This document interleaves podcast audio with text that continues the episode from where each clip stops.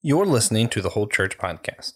Our efforts to educate and unite the church are made possible thanks to our sponsors on Patreon. Please consider joining them for $3 a month at patreon.com forward slash the Whole Church Podcast, where you can get access to our special bonus content like our Pet Peeve segment, or discounts to our upcoming events like the Every Tribe, Denomination, and Tongue Convention being held this May. 1 Corinthians 9, verses 18 through 22 in the Christian Standard Bible read, What then is my reward? To preach the gospel and offer it free of charge and not make full use of my rights in the gospel. Although I am free from all and not anyone's slave, I have made myself a slave to everyone in order to win more people. To the Jews I became like a Jew to win Jews. To those under the law, like one under the law, though I myself am not under the law, to win those under the law. To those who are without the law, like the one without the law, though I am not without God's law, but under the law of Christ, to win those without the law. To the weak I became weak, in order to win the weak. I have become all things to all people, so that I may by every possible means save some. Now I do all this because of the gospel, so that I may share in the blessings. Here St. Paul is writing to the church at Corinth. Immediately preceding this pericope, St. Paul told the Corinth that he had the right to ask of the church funds for his ministry, but denied that right, so to help them. He states that his reward is to get to share the gospel at all. Today we're discussing the particularities of different traditions of the church and how we should hold on to those while remaining in unity. Shayna, how does what Paul says here about imitating other traditions to spread the gospel impact how we think about our topic today?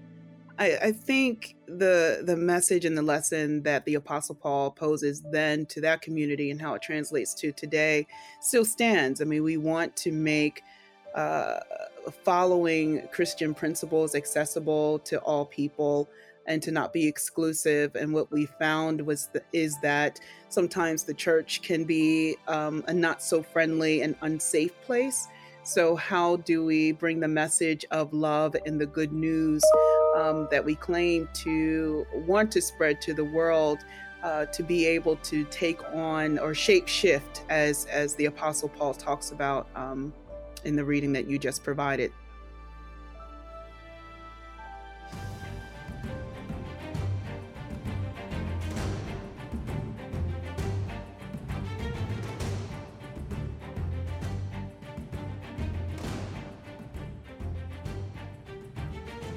Everybody, welcome to the Whole Church Podcast, the round table edition, the largest and roundest of our tables yet. Guys, I am so excited. We are here to talk about the particularities of the, your faith, um, the different traditions, the things we should hold on to while we are in unity, even if they make us a little bit different from one another. And for this very special episode, we are here with a ton of guests. Your favorite Lutheran pastor, that I'm aware of. Uh, Pastor Will Rose of Holy Trinity Lutheran Church in Chapel Hill, North Carolina. Christian Ashley, uh, theolo- student of the Southern Baptist Theological Seminary. Um, we have Joe Mancuso, the uh, host of The Full Life. We also have another Joe, Joe Dea, uh, your favorite home church pastor and host of Buddy Walk with Jesus. We have Shayna Watson, pastor at St. Peter's Episcopal Cathedral Church in Lancaster, Pennsylvania. Nathan Gilmour, he is a professor of Emmanuel College, and Molleen Dupre Dominiques. I don't know if I said any of that right, but she'll correct me in a second. Host of On a Mission Pod. Did I say any of that correctly? I just got past Molleen and I was like, oh, wait. It's a tough one. It's Molleen Dupree Dominguez. All right. Luckily, TJ is better at names than I am. Speaking of TJ, we are also here with the world's greatest co host to ever be contemplated. You know, when the great philosophers of old that Nathan Gilmour teaches about sat around thinking of life's greatest, biggest mysteries, they thought, man, what if there were these things called podcasts? What would the perfect co host be like? And they imagined TJ, and then he came to be. Yeah, that's that's how that happened. Yeah, so uh, if it wouldn't be too much trouble for you, our dear listener, check out our convention website in the description below. Use code WHOLE for 40% off at checkout. Uh, and if you're still up about the price, join our Patreon for a couple extra dollars. You can get 60% off your ticket to our convention. We'd love to see you there. Uh, if you do join our Patreon, you can also get access to our questions and answers Discord channel and 10% off all of our merch. Yeah, yeah.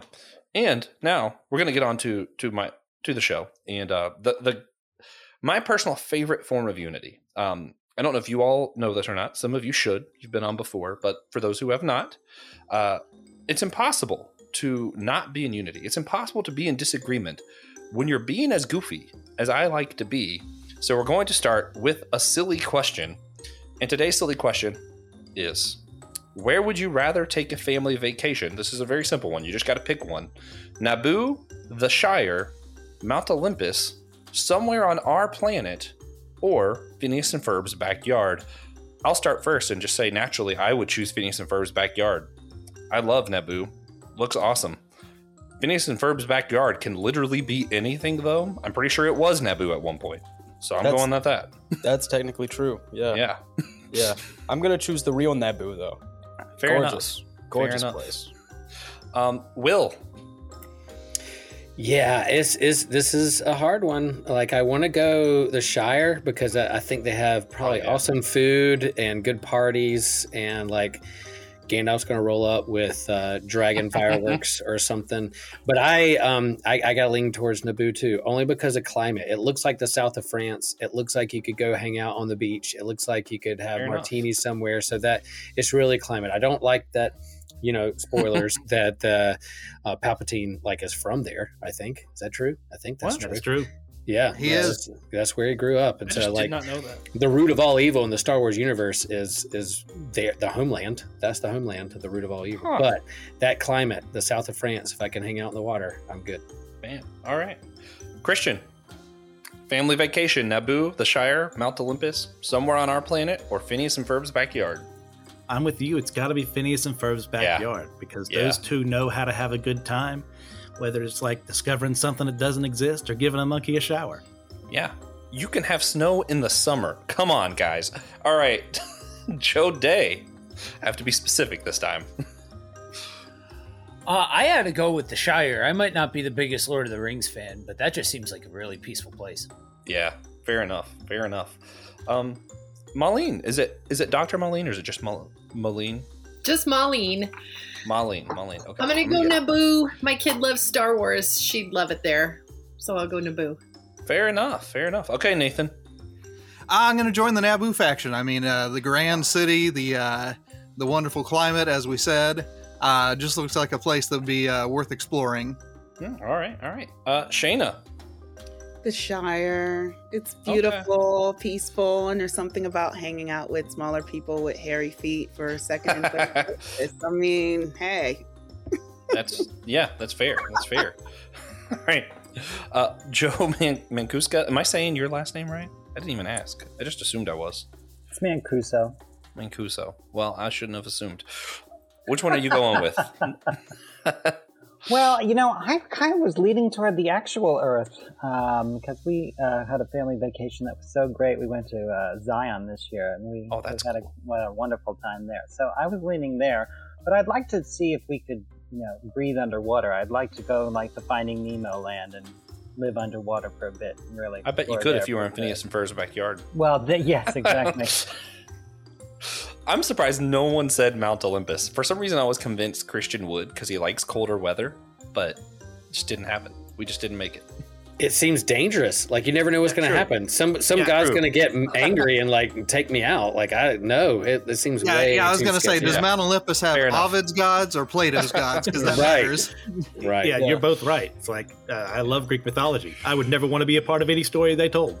Well, there's only one God, so I assume it's empty. and I'm pretty sure he doesn't dress like that. Right. So, on our last roundtable, Dr. Nathan Gilmour mentioned the importance of us all being able to hold to our own particularities. So, this happened, and have unity with our differences in hand. Nathan, would you remind? Would you mind reminding our audience what you were talking about and what you meant by that? Sure thing. One of the things that uh, I learned at first when I was in seminary, and I've kind of revisited over the years, is George Lindbeck's idea of the what he calls the cultural linguistic mode of theology. So Lindbeck is a Lutheran theologian whose specialty was Thomas Aquinas, so he's already kind of living in both worlds.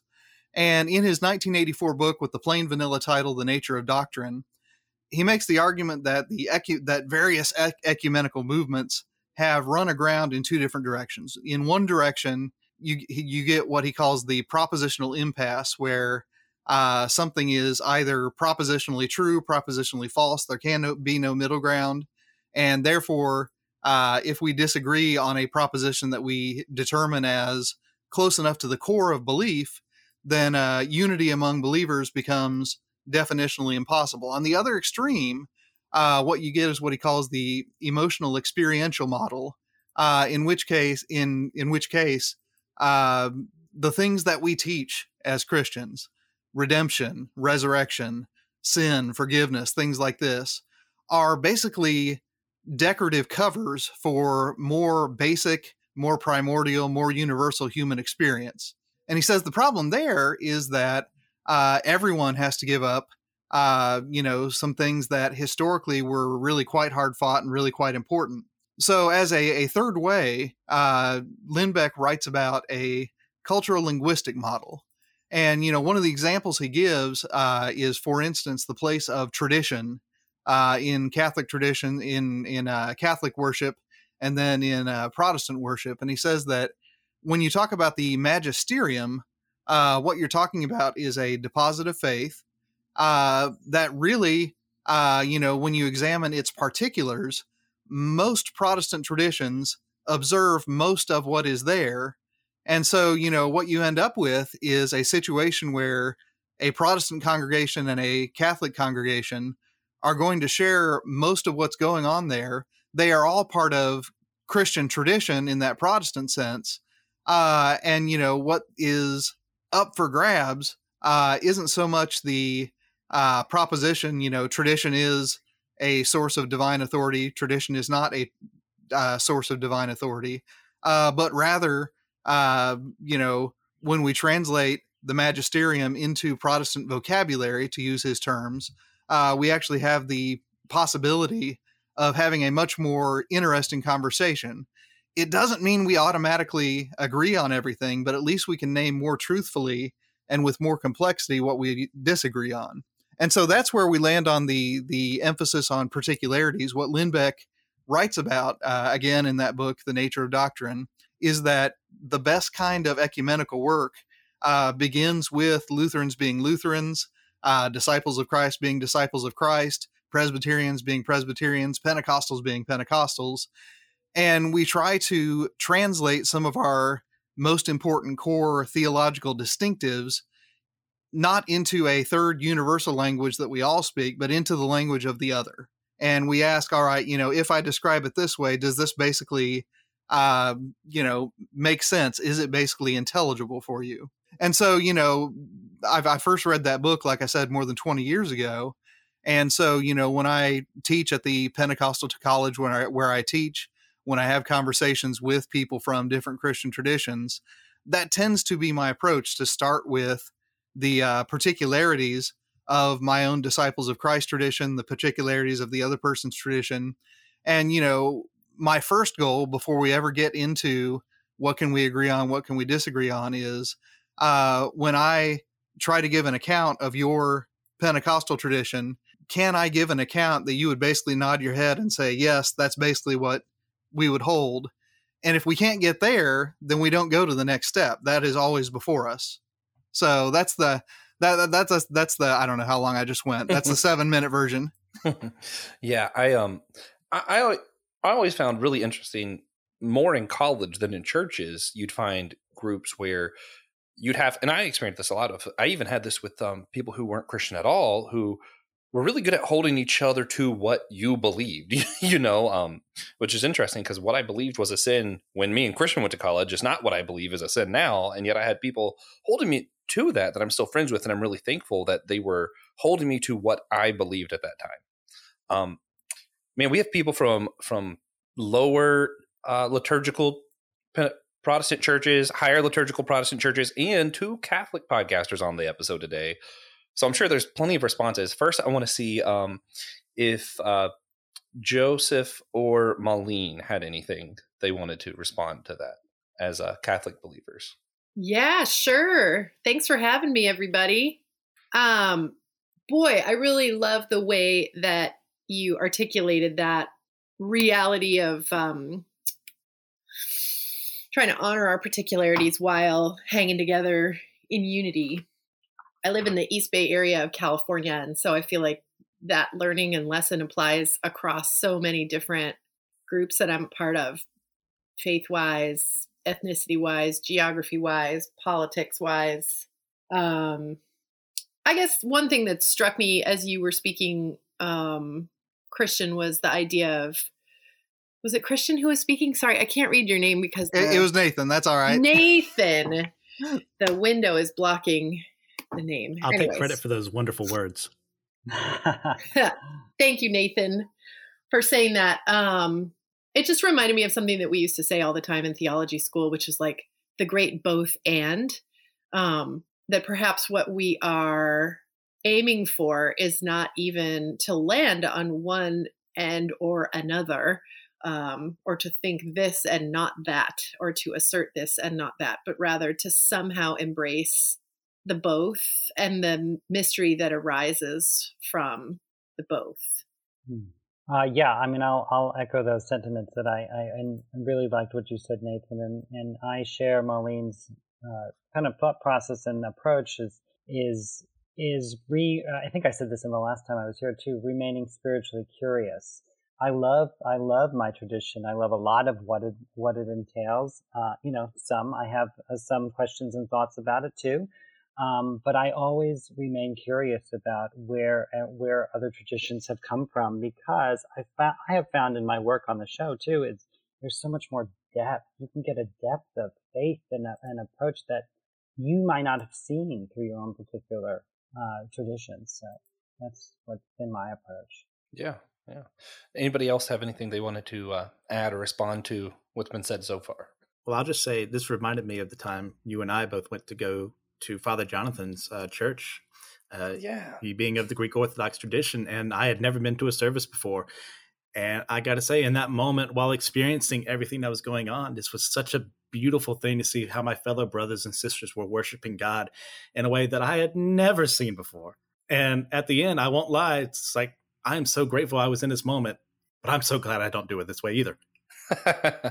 And I mean Yeah. that with all respect. Yeah, I um I've been attending a Lutheran church in Rock Hill. I grew up Pentecostal. So every time they do a little bit more of an upbeat hymn at the end, I get a little excited. I'm like, man, yeah, this is this is my particularity. You know, like this is this is my jam. yeah, yeah, awesome. All right. So, with such a large crowd today, we are going to be trying our first ever round table speed round. I'm going to ask you each three questions and have you answer in one sentence or less. I know it's hard. You all get paid to speak, except Christian, but you know, you do talk. You do talk. And uh, we can't ask any follow up questions. I'm going to try and do this left to right. I don't know how y'all's screens are ordered. Uh, Josh, do you want me to start with you? Just just skip me. All right. Pastor Will Rose, what is one particularity about your own tradition that you think is important for your congregation to hold on to? uh, that Lutheran tagline phrase uh, and belief that I also believe that other churches believe as well. But in terms of like Lutheranism, uh, justified uh, by grace through faith, not anything that we earn, but it's all through God's grace. What is a unique aspect of your tradition's history that others may not share with you? The history. Uh, oh, that uh, that we're um, we were born out of a particular reformer and and movement from the 1500s. What is one particular theological point that you think it is important for us to learn to disagree about in unity? Oh, um, that Lutherans have better casseroles than other churches. No. oh God, that was funny. Hmm, all right. So, uh, Christian Ashley, what is one particularity about your own tradition that you think is important for your congregation to hold on to? The inerrancy of Scripture. Uh, what is a unique aspect of your tradition's history that others may not share with you? Uh, Well, I come from a very Baptist tradition, so I'm going to say full immersion when it comes to baptism. Not say anything else is illegitimate, but I do believe for the full symbolism to be there, got to go all the way. What is one particular theological point that you think is important for us to learn to disagree about in unity? Creation and how it happened. And I know there's a ton of Baptists out there who are going to be very upset with what I say, but I don't care. Say, look, I believe I prefer a young earth, but who knows? I wasn't there, as Joshua would like to say. It's true. I don't think you were there. But Joe Dea, what is one particularity about your tradition that you think it's important for your congregation to hold on to? Uh, community. I um, being being in the um, the house church scene community is at the heart and soul of what it is that we do. So, what is a unique aspect of your tradition's history that others may not share with you? the fact that it happens in houses, the fact that it happens outside of a build, uh, outside of a, a, building, and and all of that, for better or for worse, it definitely uh, there's a particular m- mental picture that people have when they hear house church. What is one particular theological point that you think is important for us to learn to disagree about in unity? Um, the practice of collective worship. So, like service and the particulars of that. Hmm. All right. Molleen. Dr. Molleen. Other names, Dupree. I don't remember the last one. I'm sorry. Uh, what is one particularity about your own tradition that you think it is important for your congregation to hold on to? Uh, so I'm going to say in the Catholic tradition something about the Eucharist and the real presence of Christ. Yeah. Uh, so, what is a unique aspect of your tradition's history that others may not share with you? Uh, something about interpretation of scripture uh, and not reading the Bible literally. What is one particular theological point that you think it is important for us to learn to disagree about in unity? Yeah, timing and age of person at baptism. All right. Uh, Dr. Nathan Gilmour, what is one particularity about your own tradition that you think is important for your congregation to hold on to? One of our particularities is our insistence that we do theology inside of the community when we disagree. It is always with fellow Christians, and we always insist on maintaining that bond, not only within those disagreements, but especially within those disagreements. Uh, what is a unique aspect of your tradition's history that others may not share with you? We were non sectarian and non denominational before it was cool, which is to say, back in the early 19th century. Uh, we failed miserably at that, but now, 200 years later, our moment seems to have arrived.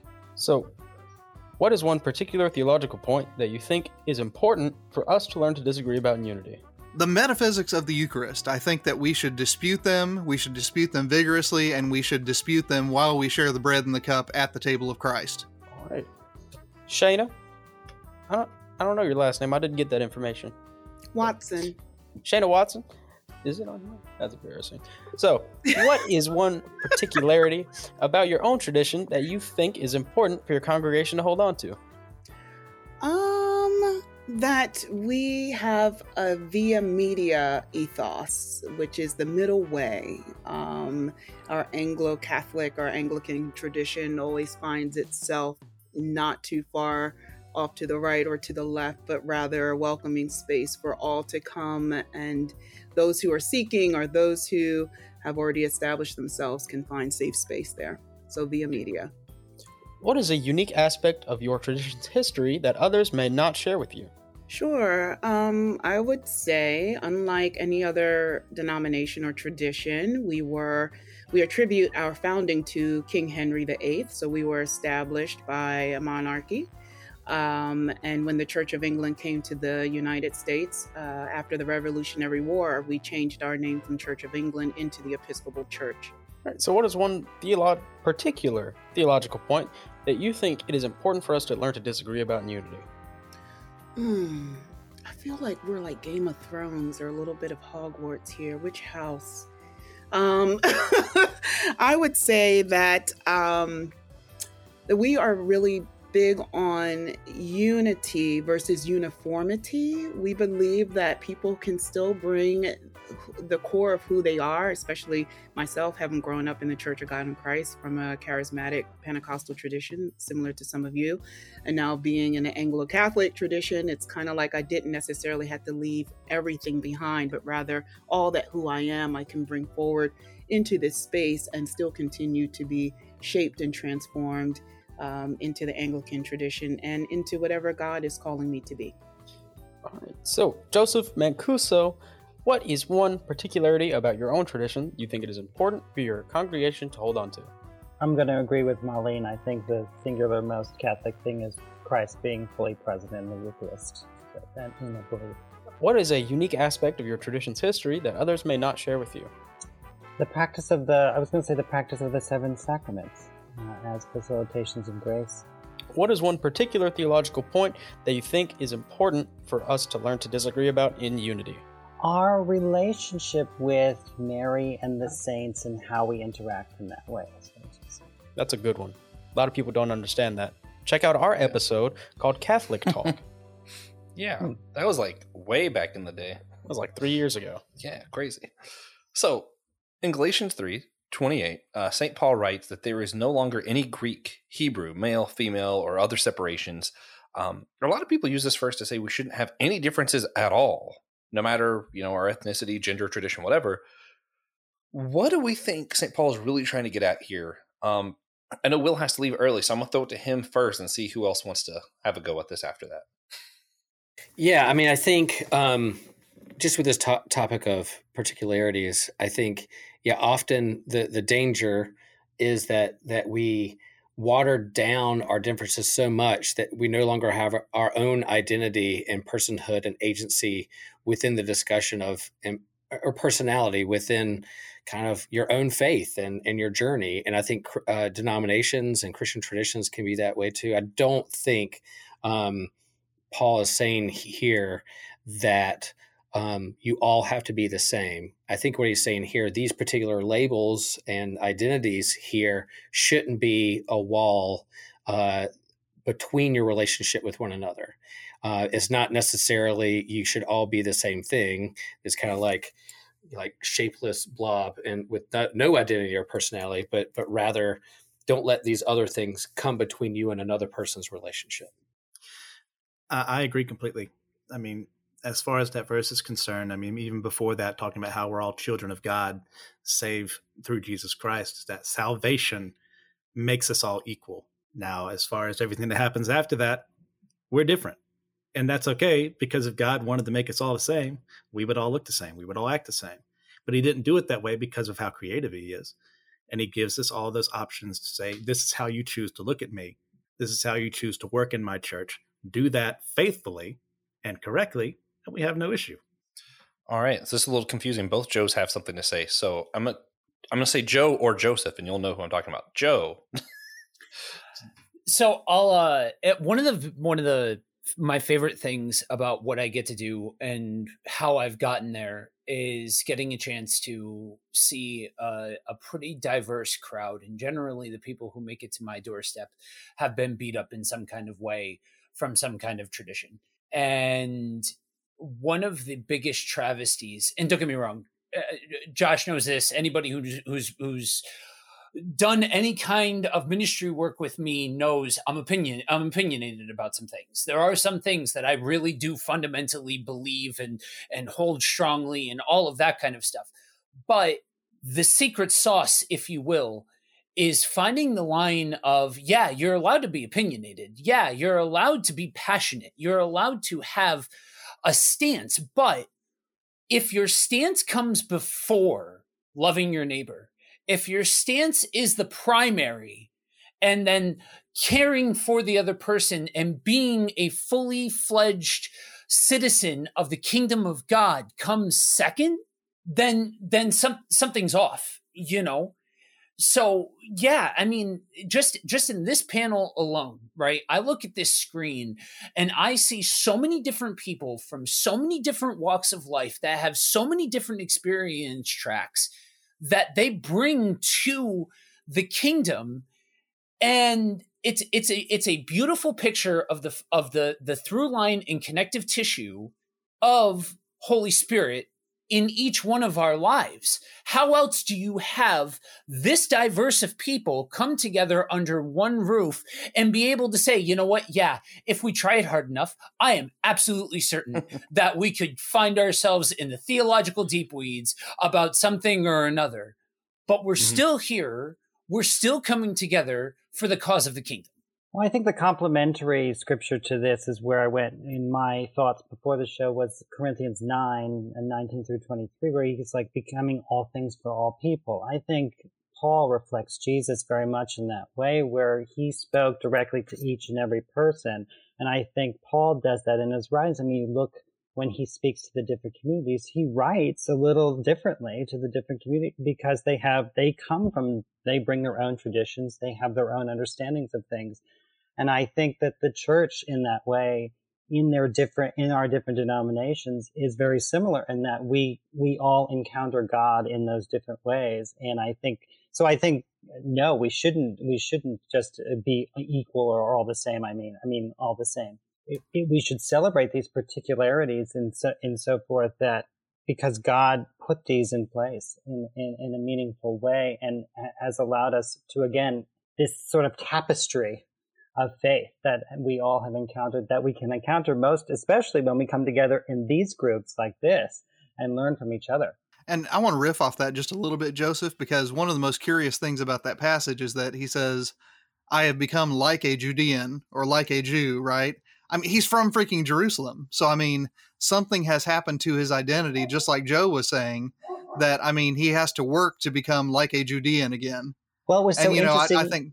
Uh, go ahead, Joseph. No, yeah. no. Well, it was so. I, I actually was. Uh, I was on another show with uh, with a Jewish roots uh, Christian pastor, and it was there's different factions of Jewish. So he had to like morph to the different different factions of the Judaic faith, and he did that differently for each and every part of that faith. You know, so he really worked on encountering people where they were at in the tradition they were in. Yeah. Right. I guess one of my aspirations is to become someone who has to work to be like an American. yeah, yeah, that's a that's a good one. Um, Molleen.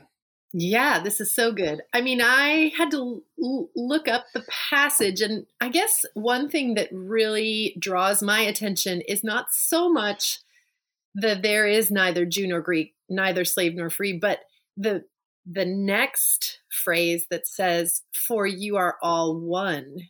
So mm-hmm. to me, I feel like that's a more uh, challenging part of the phrase to say you are now one. And um, I mean, for me, being a US person, a person who was born and raised in the United States, yeah.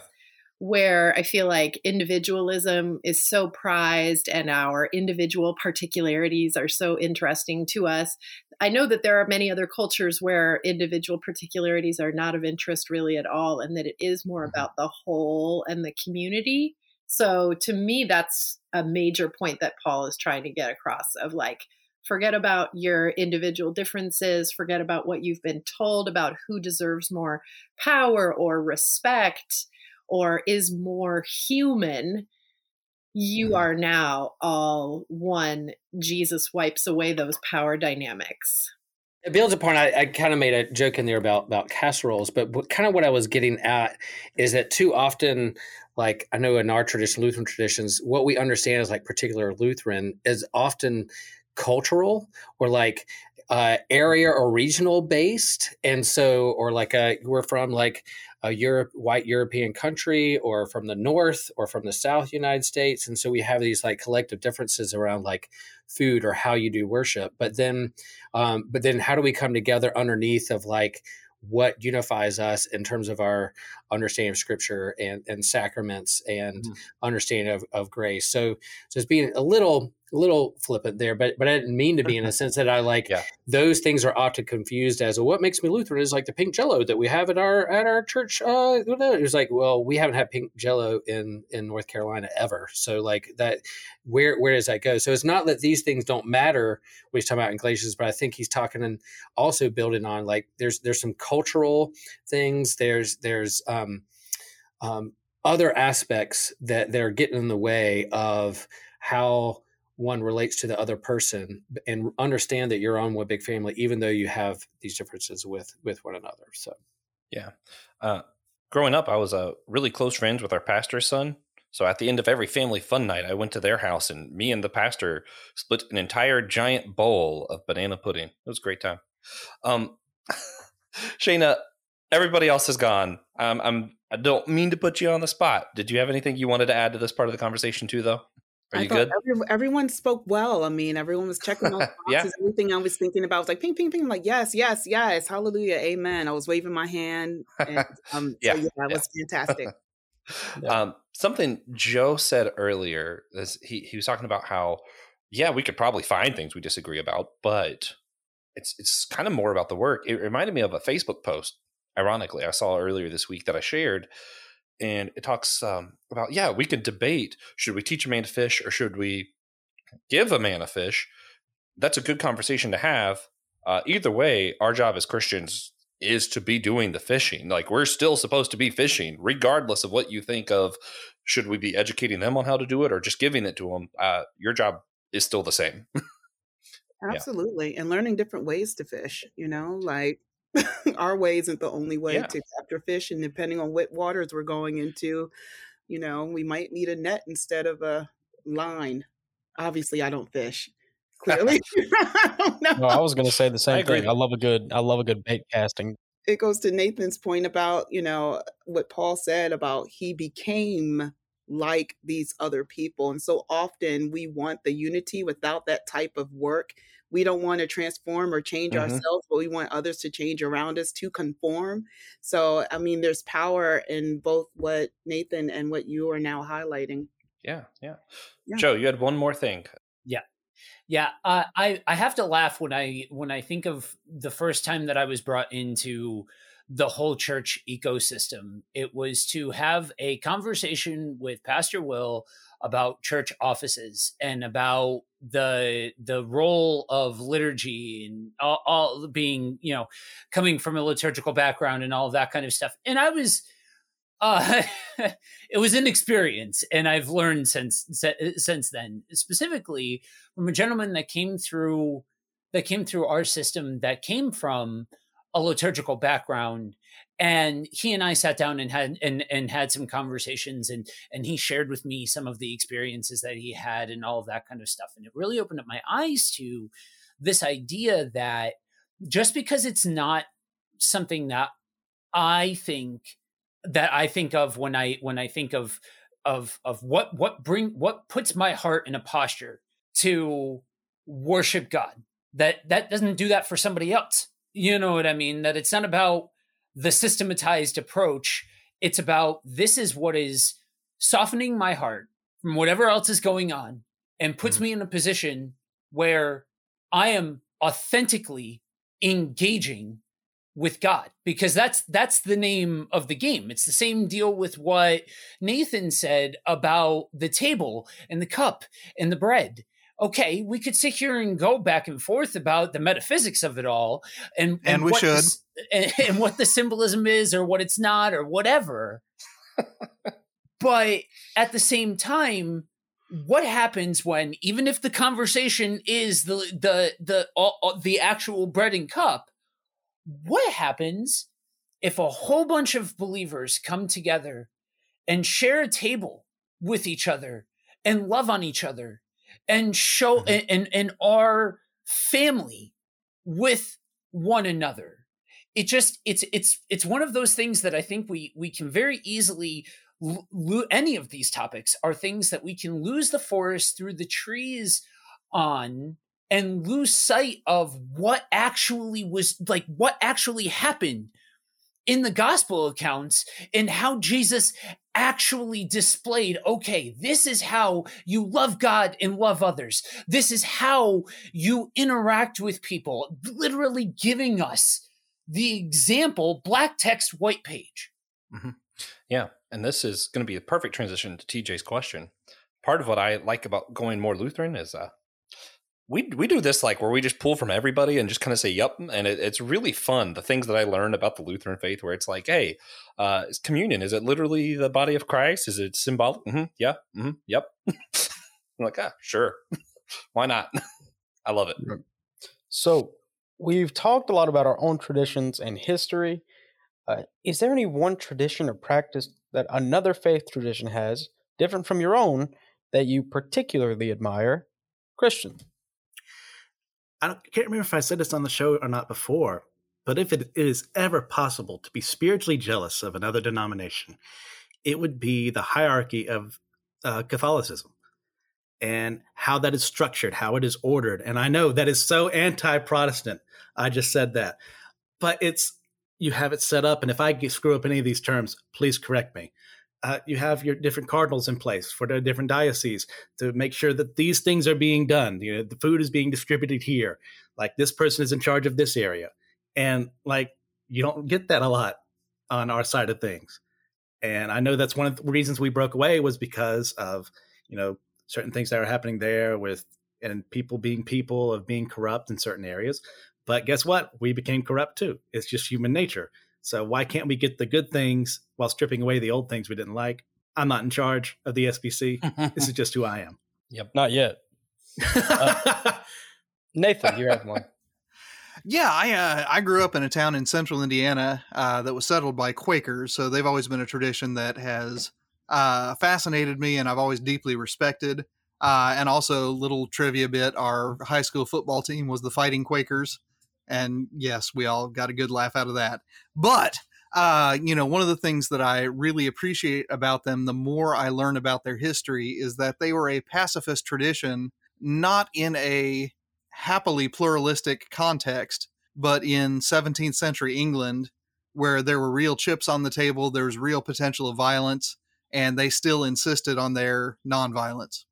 Uh, Molleen, you had one for us. Yep, I'm with you. Love the pacifist tradition and the um, really fierce standing up to power to defend gospel values. I mean, the hierarchy is not one of my favorite things about being Catholic, that's for sure. I'm jealous of the collegiality that leaders in other faith traditions get to have and this this emphasis on collegiality as opposed to on hierarchy um i mean i do love a good organization that's for sure but i do love collegiality as well all right uh, Joe Dea you've got one for us I do. Um, anytime that I have interacted with assemblies of God uh, churches, they they are some of the most welcoming and loving people at, at, out of out of the variety of denominations that I've interacted with, like straight across the board, their first instinct tends to be uh, high and authentically, "How are you?" in a way that I don't often see out of out of some of the other denominations. Not to paint any kind of stereotypes or anything like that just i like i said pretty categor- categorically from aog that's something that i see. And i bet they're eating. Yeah. We're gonna eat. Uh, joseph mancuso uh, you had one for us yes I, I i agree on both accounts that i don't always love the hierarchy because it's it feels like another bureau- bureaucracy you have to cut through. Um, but what i do love uh, about the Catholic faith is that there's a universal church, meaning like I could go to a, a, Catholic church in the middle of anywhere, and even if I don't understand the language, I kind of know what's coming, you know. And so, and I don't always get that because it's very, it's more pastor centered in in Protestant traditions in a lot of cases, so it doesn't, it's not always the same. Um, but what I did love and what has really deeply impacted my life from early on that I wasn't getting in the Catholic Church early on in my life was a more rich teaching of the Bible. I think there was a couple generations of Catholicism that just totally missed that boat and they're like just catching up. And, and the Holy Spirit and that personal relationship and how to discern and all of that. That didn't come from my Catholic upbringing as a child. Like I had to go find that and incorporate that back in. Um, so that's what I really appreciate coming from the Protestant tradition. All right, uh, Will Rose. Yeah, I'll say that like sometimes um, Lutherans feel like the church or Christianity started in the 1500s, and I'm like, no, there's 1500 years of other history. So I admire within Catholicism this understanding idea that like um, there are so many personalities and a rich sense of mysticism and spirituality within these personalities for 2000 years um, and so the iconography uh, the writings, the reflections, having that sort of depth there, uh, and letting my own church and parishioners know that, like, yeah, the church didn't start um, in in 1517. All right, uh, Joshua Noel, uh, you had one for us today. Yeah, yeah. I am a. Ironically, as an outcome of me being extremely ADHD, I, I've forced myself to really love organization and like structure and like being methodical. So I, I love the Methodist Church. Like I wish I could just bring myself to be Methodist because I'm like, man, so many of these like, hey, we just outlined here's our practice of how we do this, and it's like A, B, C structured. Uh, I think the main reason I'm not is because I, I, just don't think it would challenge me enough. So yeah. I, I, like I'm at the Lutheran Church because it challenges me a lot. It's yeah. it's very learn how to do both and learn to be okay with mystery. And I'm like, I don't like mystery. I want everything to be step by step and exactly planned out and explained perfectly. And that's uh that's just not how God works, it turns out. Yeah, I actually I've I've been to a Methodist service a couple of times. Cool. And uh, they had like an outline of this is yeah. what's going to happen when in the service. It's, it's fantastic. Yeah, but uh, one thing for me, I've always been a little jealous of is uh, the burning of the incense in the Catholic Church. Yeah, my church smells weird. Those are cool. that's a that's a interesting. Yeah. Okay. Bring out the ball, man. You know, also, I gotta say, weirdly enough, when I was at college, my favorite gatherings were the Catholic group. They're so much fun. There's so much free food involved. I like free food. I thought you were going to say there was wine there. Man, it wasn't even that. Uh, Sister Rose has been on the show before. She would make me like waffles and eggs and just sit there and talk to me about God. And I'm like, breakfast and theology? Sure, sign me up, man. All right. Oh, man. Yeah. No. Well, did anybody else have any other notes about particularities, other traditions, the things that we need to hold on to while we find unity? Uh, oh, Shayna. Yeah, Shayna Watson. Um, Is it Reverend or Pastor Shayna Watson? Um, it's either the Reverend or some call me Mother, since it's the equivalent okay. of Father. I know it's probably sacrilegious for some to say that, and um, which is part of the reason why I love the Episcopal Church and its ordination of women. Um, growing up in the Church of God in Christ, which is a part of the Black church tradition, and now being in the Episcopal Church, which is a predominantly white space, but the Lutherans have us beat. They are the whitest church in the mainline Protestantism. um, I, I would say one thing that I do miss from childhood, from that um, Pentecostalism and, and charisma uh, um, are the altar calls, uh, the opportunity. It, I would almost compare it to confession in a way, mm-hmm. um, yeah. very public uh, and uh, no shaming. It's almost like we want you to bring all of the things that you, your burdens, your problems, and, and come before the altar of God in a sense of reverence and allow your community to pray for you. So I, I find that uh, very sweet and and holy and sacred, and it's something that. Uh, we we do collectively in our liturgy. We read it together. You know, we say the words. Some of us even have it memorized, but it's a I found that the altar call was more experiential and it moved from head to heart. So uh, you know, it moved from an intellectual exercise into one that was um, physiological and even metaphysical sometimes. Yeah. One yeah. thing uh, I've been encountering a lot recently that I hadn't thought of is uh, having grown up in a Pentecostal church, it was just a lot more normalized for me to see grown men crying than it is for most people. Yes. Yeah. Yeah. I was I was gonna say uh, not enough of y'all wash feet what do you know about that foot washing? Listen, no, those are some good services, man. well, I tell you, you know, I wasn't. I just popped when you said feet. I mean, we do that every uh, Holy Thursday with my kids in our house. You know, because you you, nice. you, you learn to to humble yourself right in the home to each other. Yes. Mm. Mm.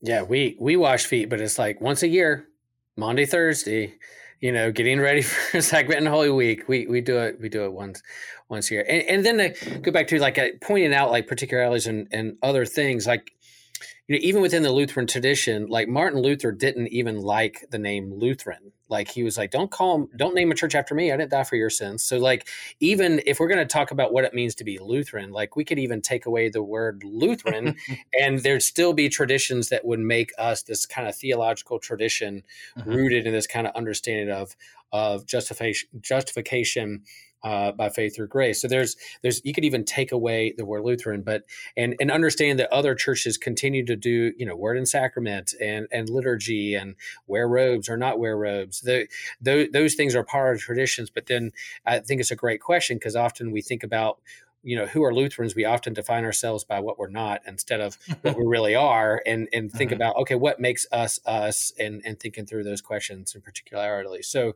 um, love this conversation and it's and and what we're doing here that we need to do more often. Yeah. Yeah. Another thing I liked about being more in Lutheran spaces recently, uh, I've never been to anything with like a lot of liturgy.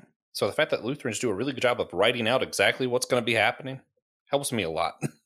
um, Molleen, Yeah, I mean, you had else. yeah, I just loved hearing Shayna talk about um, you know the different variations on expression of emotion. I feel like don't you think like a lot of these denominations are simply uh, expressions of how comfortable people are with their feelings, especially in public, you know, and that like some denominations have really got it down, like how to publicly, communally express mm-hmm. emotion and like making it okay and making it normalized like you were saying joshua like the whole idea of grown men crying in public.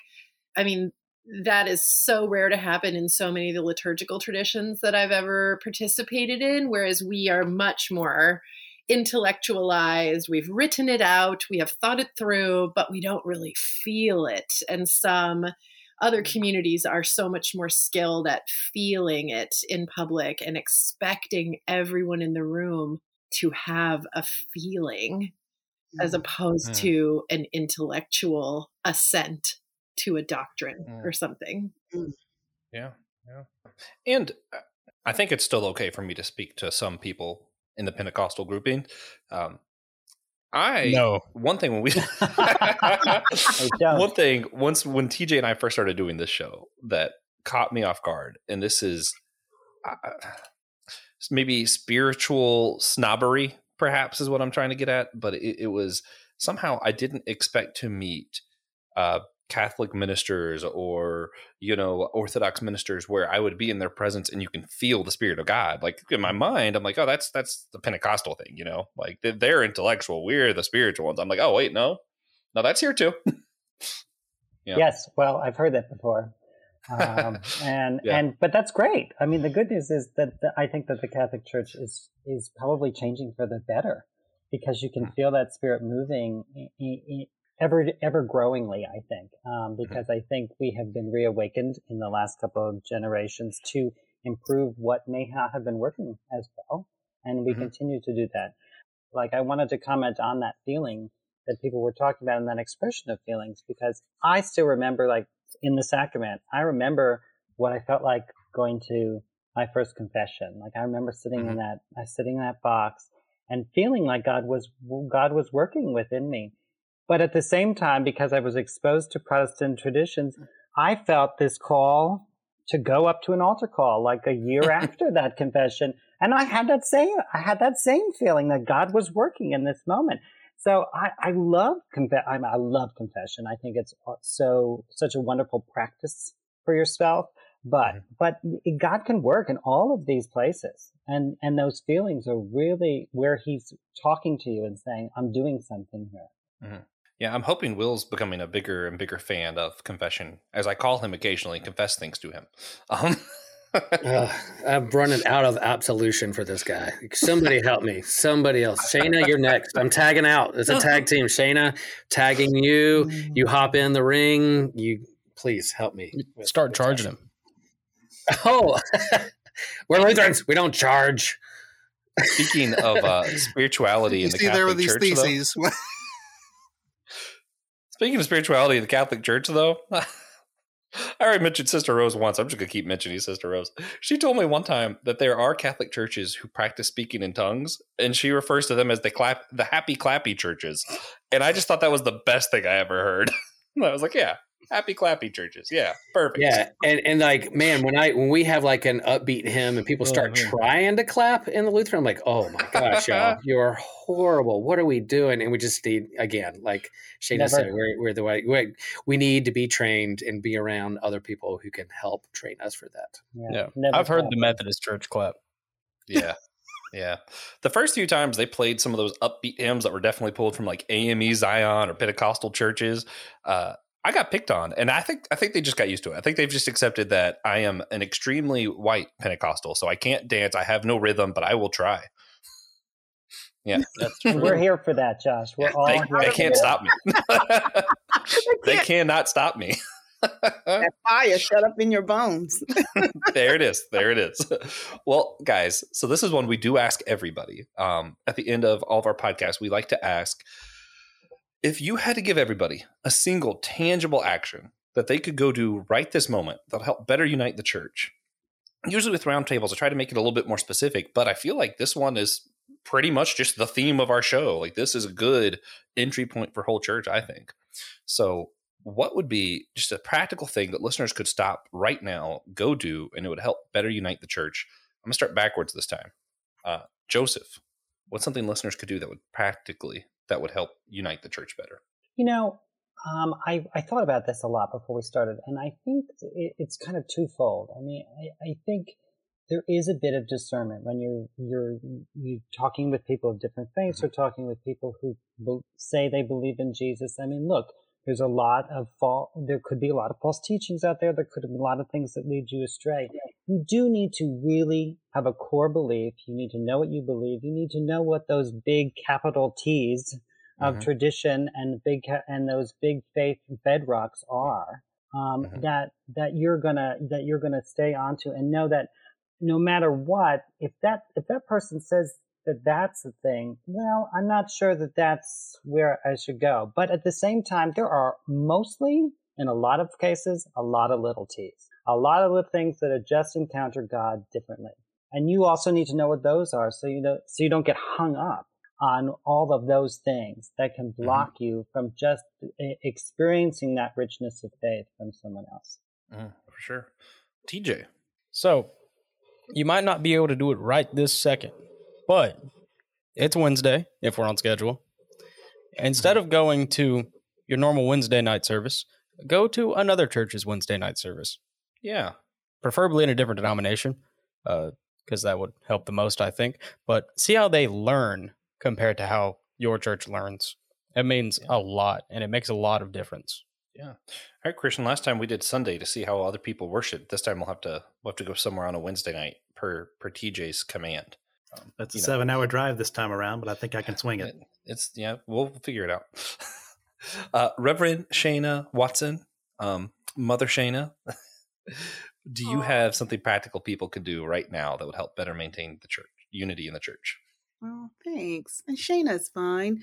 Um, I echo TJ. Uh, do as the Apostle Paul has um, modeled for us and become something, someone else. Go to a church that's not of your own or to be with people who do not look like you. And I would even challenge us to um, step out of Christendom and go to a mosque uh, reverently and respectfully, or attend a Shabbat service um, also reverently and respectfully. Um, I think it's important for us to access uh, people outside of of our four, walls, um, or just sit on the street and have conversations with people. To me, that's the church. Yeah, as um as an exercise once. Um, so I showed there's there's this famous picture of three men tasting vinegar. One makes a sour face, one makes a, a bitter face, and one's smiling.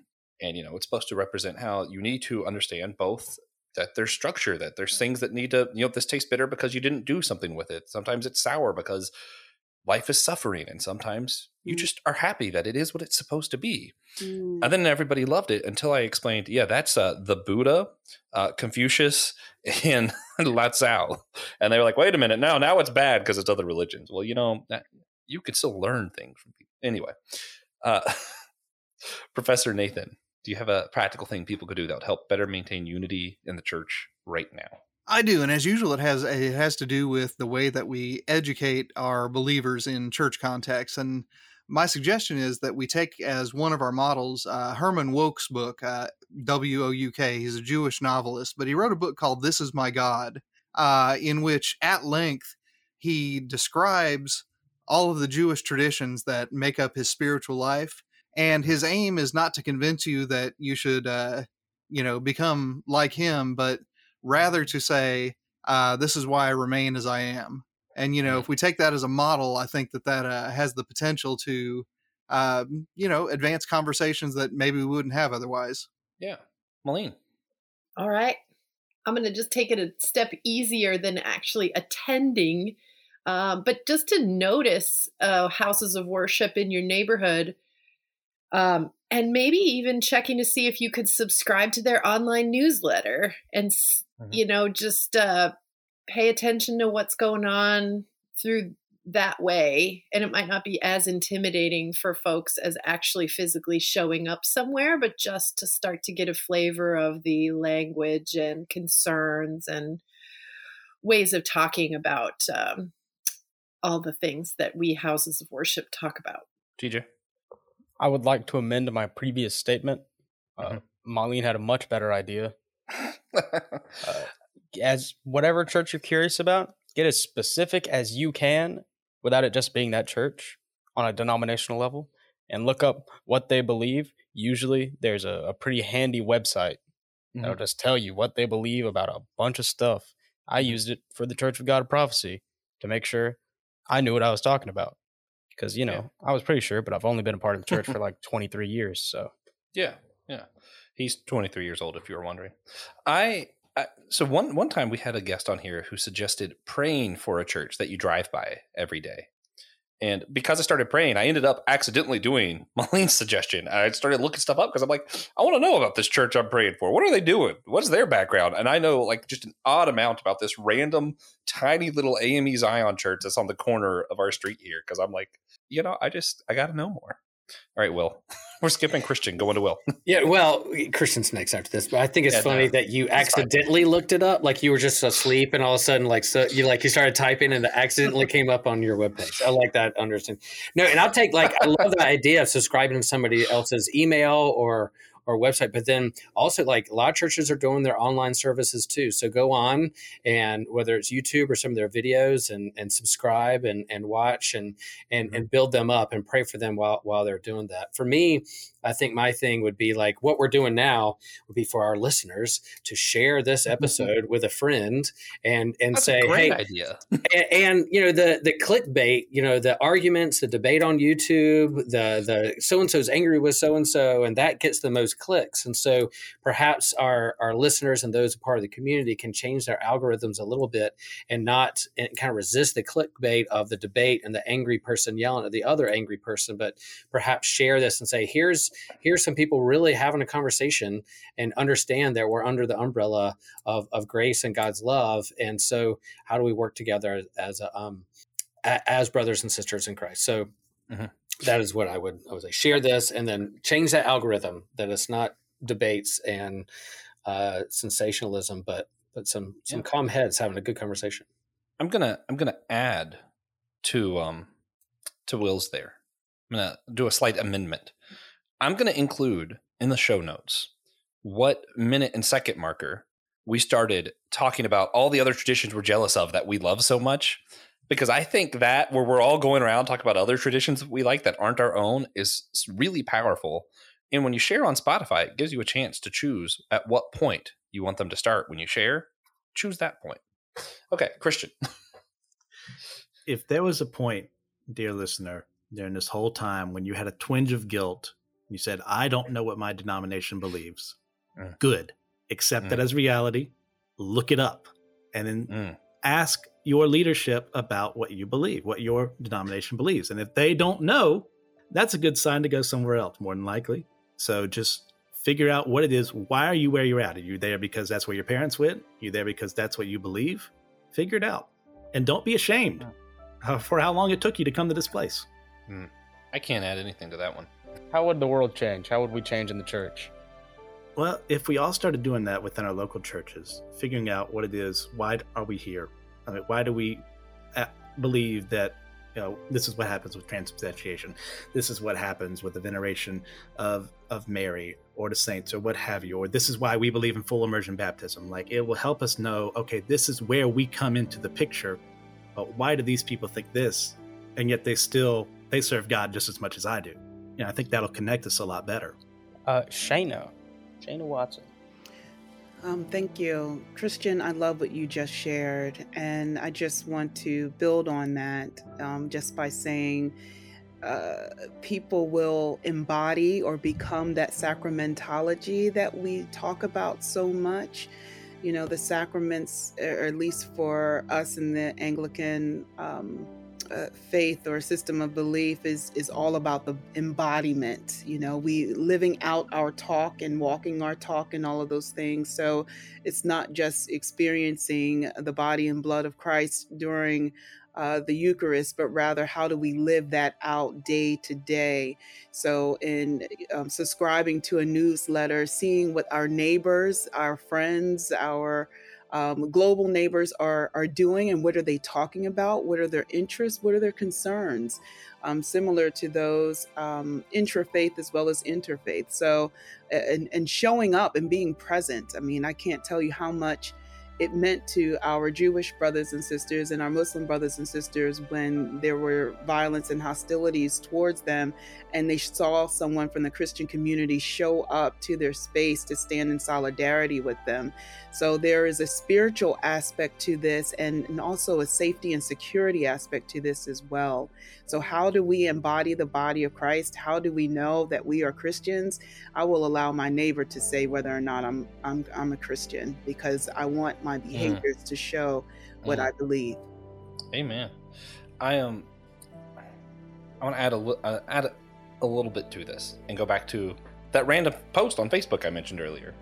I think that as we look things up and as we're praying for these other churches and we learning, like look like what Christian and Shayna were just talking about, we see the particularities and why they're different. I think they kind of disarm us a little bit when we realize that there's reasons for other people being different. And once you're disarmed and you can't just be mad that all they're different, then all of a sudden you're left looking, going, "Oh wait, we why aren't we doing the work? why aren't we fishing?"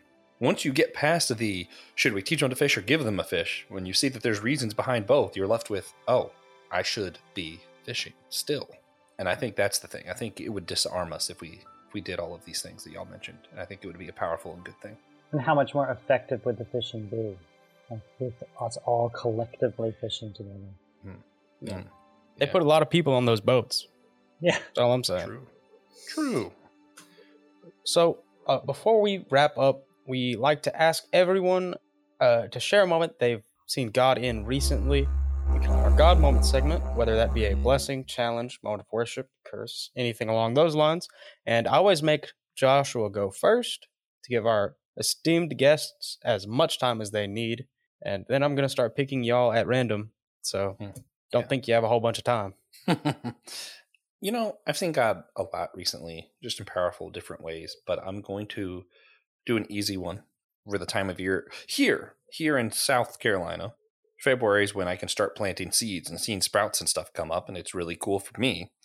And I've been planting this butterfly garden and just watching life come and just it's weird because when I was younger, I was a lot more let's justify war. You know, I was a lot more aggressive. And now I'm like, man, I really get the most out of my life when I'm seeing things grow and come to life. And uh, I don't know, it's just a powerful thing to be reminded that uh, God put us here to take care of the earth and life is important, even if it's not human. All right. Yeah, that's a good one. Uh, for me, my God moment is uh, a string of moments wherein most days I work pretty much just my scheduled shift. Most days, some days, more days than I have been. Uh, so I'm very thankful for that. The store's in a rough place and we're, we're getting help. Mm. very helpful for all of us. Yeah, praise God. Soon he'll be able to have two days off to come visit me. Yeah, definitely. I'm speaking it. Speak they have life. to be concurrent though. Toby Mac. but uh, all right, uh, Molleen, do you have a God moment for us? Sure. I teach high school And um, mm. I would say that I'm really seeing God these days in this one particular student. She's super, super engaged in my class and just like seems very genuinely curious um, about what we're talking about. I teach religious studies and um, I just feel like there's something there that smells like God to me. Mm. Yeah. Can you describe that smell for her? No. Um, Dr. Gilmour, Nathan, uh, do you have a God moment for us? I do. Uh, you know, I graduated seminary 21 years ago now, and uh, after that, I went off to grad school and became a you know an English professor. Uh, and for some weird circumstances that I won't narrate right now, I am for the first time teaching a class full of ministry majors and teaching Old Testament theology and just returning to that inquiry, returning to that set of questions. Uh, and honestly, you know, being in conversation with these people in their late teens and early 20s who are you know looking forward to uh you know a life you know influencing worshiping communities is, is just really giving me a lot of life mm-hmm. uh, reverend shayna watson uh, do you have a god moment for us sure um I would say my God moment was during a dental appointment. And, uh, you know, I dental appointments are always like going to get my car fixed. It's always like expensive and unachievable, and there's always something wrong. Um, but yeah. so um, on January 5th, I began some dental work processes, and um, I'm going to get a couple of implants but in order to do that, I had to get um, some teeth extracted. And it was my first experience with nitrous, which is also called like laughing gas. I see Nathan like, yeah. um, and I'm sitting right now. right. I'm like, so I'm sitting there getting, you know, teeth pulled out of my face and you know i'm having this ethereal experience about wow you know i really want this change and to have um, a healthier, more confident smile and the things I have to experience in order to get to this change. You know, I have to go through this transformative process. I'm like, oh my God, all these sermons I've been preaching about change, I didn't realize how painful it would be, the struggle it would it might be for some of us. So my God moment was like, wow, the pain, the process, the recovery times, the pain, you know, wash, rinse, and repeat, um, the intentionality behind some of it, the investment the sacrifice. So, um, my God moment came out of the symbolism in my extensive dental work. So, I'm looking forward to this year of of healing and um, getting getting my uh, dental aspects to a healthier place and my hope is that my life will also get to a healthier place through some of those changes too mm. yeah yeah those listening can't see but shayna you has a beautiful smile. So Thank so you. far seems to be going great. Thank you. It's all in the back where no one can see. Oh, okay, makes it That's even perfect. more. Good. yeah, Thank that's you. the secret. Always hope the cavities are in the back, so That's you don't have to pay to get them fixed. But yeah, uh, chew your candy with your back teeth, kids. yeah. Uh, Joseph Mancuso, do you have a God moment for us? No. All right. No. Yes, I do. Yes, I do. I was about to say keep it real because sometimes like, nah. moments are fleeting. Wait, Uh, who, who's God? What is? Yeah. What are you oh, talking wait, about? I, I got wrong podcast. Sorry. um, uh, no, I, I, you know, I'm, I would say I am in a season now where I can feel a sense of change and a sense of challenge right now eh, in my career and in what, what's next in life. And I don't know what that is. And that for kind of a high controlling personality is a really frustrating place to be. Like you feel, I'm, you know, there are, mo- there have been moments and days where I'm like, I'm really lost. I do not know what to do next or where I'm going. Um, so, but in that, in that, I say two things that I saw God was first in my wife, I have to give her a whole lot of credit. She's done a whole lot of supporting and really, um, showing me that the grace of God through her actions and support. Um, and I can acknowledge how, how much work we took to get to that point 10 years through marriage. And I see, and I see, uh, I see God through her and how she is being my support.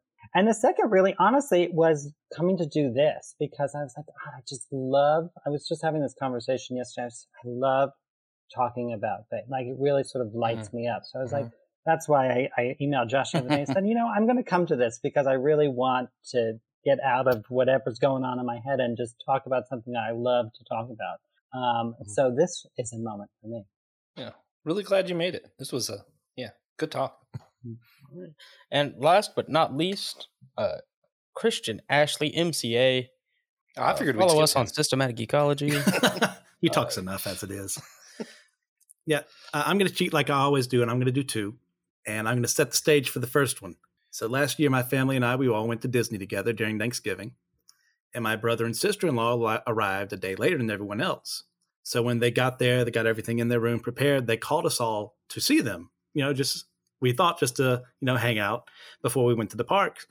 And come to find out, when we were in there, there was this little onesie on the bed, just lying there. They go, and we were all just so shocked and hugging each other. My poor scatterbrained grandmother was like, "What are you all freaking out about?" Like- That's awesome. and so, so your boy is going to be an uncle. I'm ready to to just smother that baby with affection and be the favorite uncle, not only because I'm the only uncle, but you know, because I would have done it anyways. So I'm so ready for that. Uh, but now on the more downer side of things, uh, I did have a huge God moment earlier this week where like like I'm in seminary right now, and seminary is expensive, and it's probably going to come to the point where I'm going to have to take out a loan. And discussing finances is something I despise, and trusting God in finances is something I also despise. So yeah, I had a little come to Jesus moment where He said, "Look, I could give you a scholarship tomorrow, or I could give you nothing. Either way, do you trust me to get you through this?" And my very begrudging answer was, "Yes, I do." So I needed that, just as I often do, just to listen to him. It's like, trust me, not you. mm-hmm. yeah. All right. Thank you all so much for your time and those who have had to depart previously. Thank you for your Mm. time. Hopefully, you came back and listened. Uh, thank you for listening. We so enjoy doing this for you all. Uh, if you liked the episode, please consider sharing it with a friend uh, or an enemy. Share with a cousin. Yeah, preferably cousins. Lots of cousins. Mhm. Uh, come to the convention. We're going to have Shama Marema, noted Church of God Prophecy comedian, formerly. A uh, bunch of local Charlotte food trucks. It's going to be a good time. Yeah, yeah, I said food trucks, and everyone like tilted their head like a dog that heard walk. Food. I mean, it is It's about dinner time. Yeah. Uh, and and a few of us, uh, Christian, me, Will, TJ, uh, Joe, we're all over at systematicgeekology.org. Uh, you hit the host tab, you see all of our names, episodes we've done with that show. Um, it's a good time. I highly recommend checking out some of the episodes, uh, particularly. You know, there was a Middle Earth Origins and a Power Rangers Origins episodes that are up there. I had a lot of fun with those, so check them Yeah. out. And we hope you enjoyed it. Come back next week. We'll be speaking with Stephen Snook, a former career criminal, hopefully, and chess champion who runs his own ministries now. Uh, after that, we will have Malin Rust, author of Common Spaces Between Us, Nurturing the Good in the Midst of Difference. Join us. Uh, then we will interview Matthew Winter, creator of Brother Matthew, uh, Reconstructed Faith, and Commuter Christian. Finally, at the end of season one, Francis Chan will be joining us. So Yeah. show up for that. He doesn't know that though, but I, I'm sure he'll figure it out. Someone will tell him.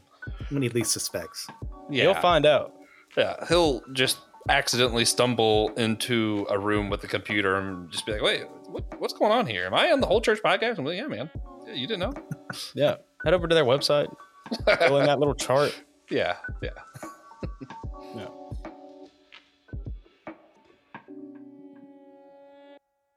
Thank you for listening to the Whole Church podcast. We hope you enjoyed the show. Remember, you can always sponsor our show at patreon.com forward slash the Whole Church podcast. Come back next week where we will be interviewing Stephen Snook, a former career criminal and a Christian author and minister.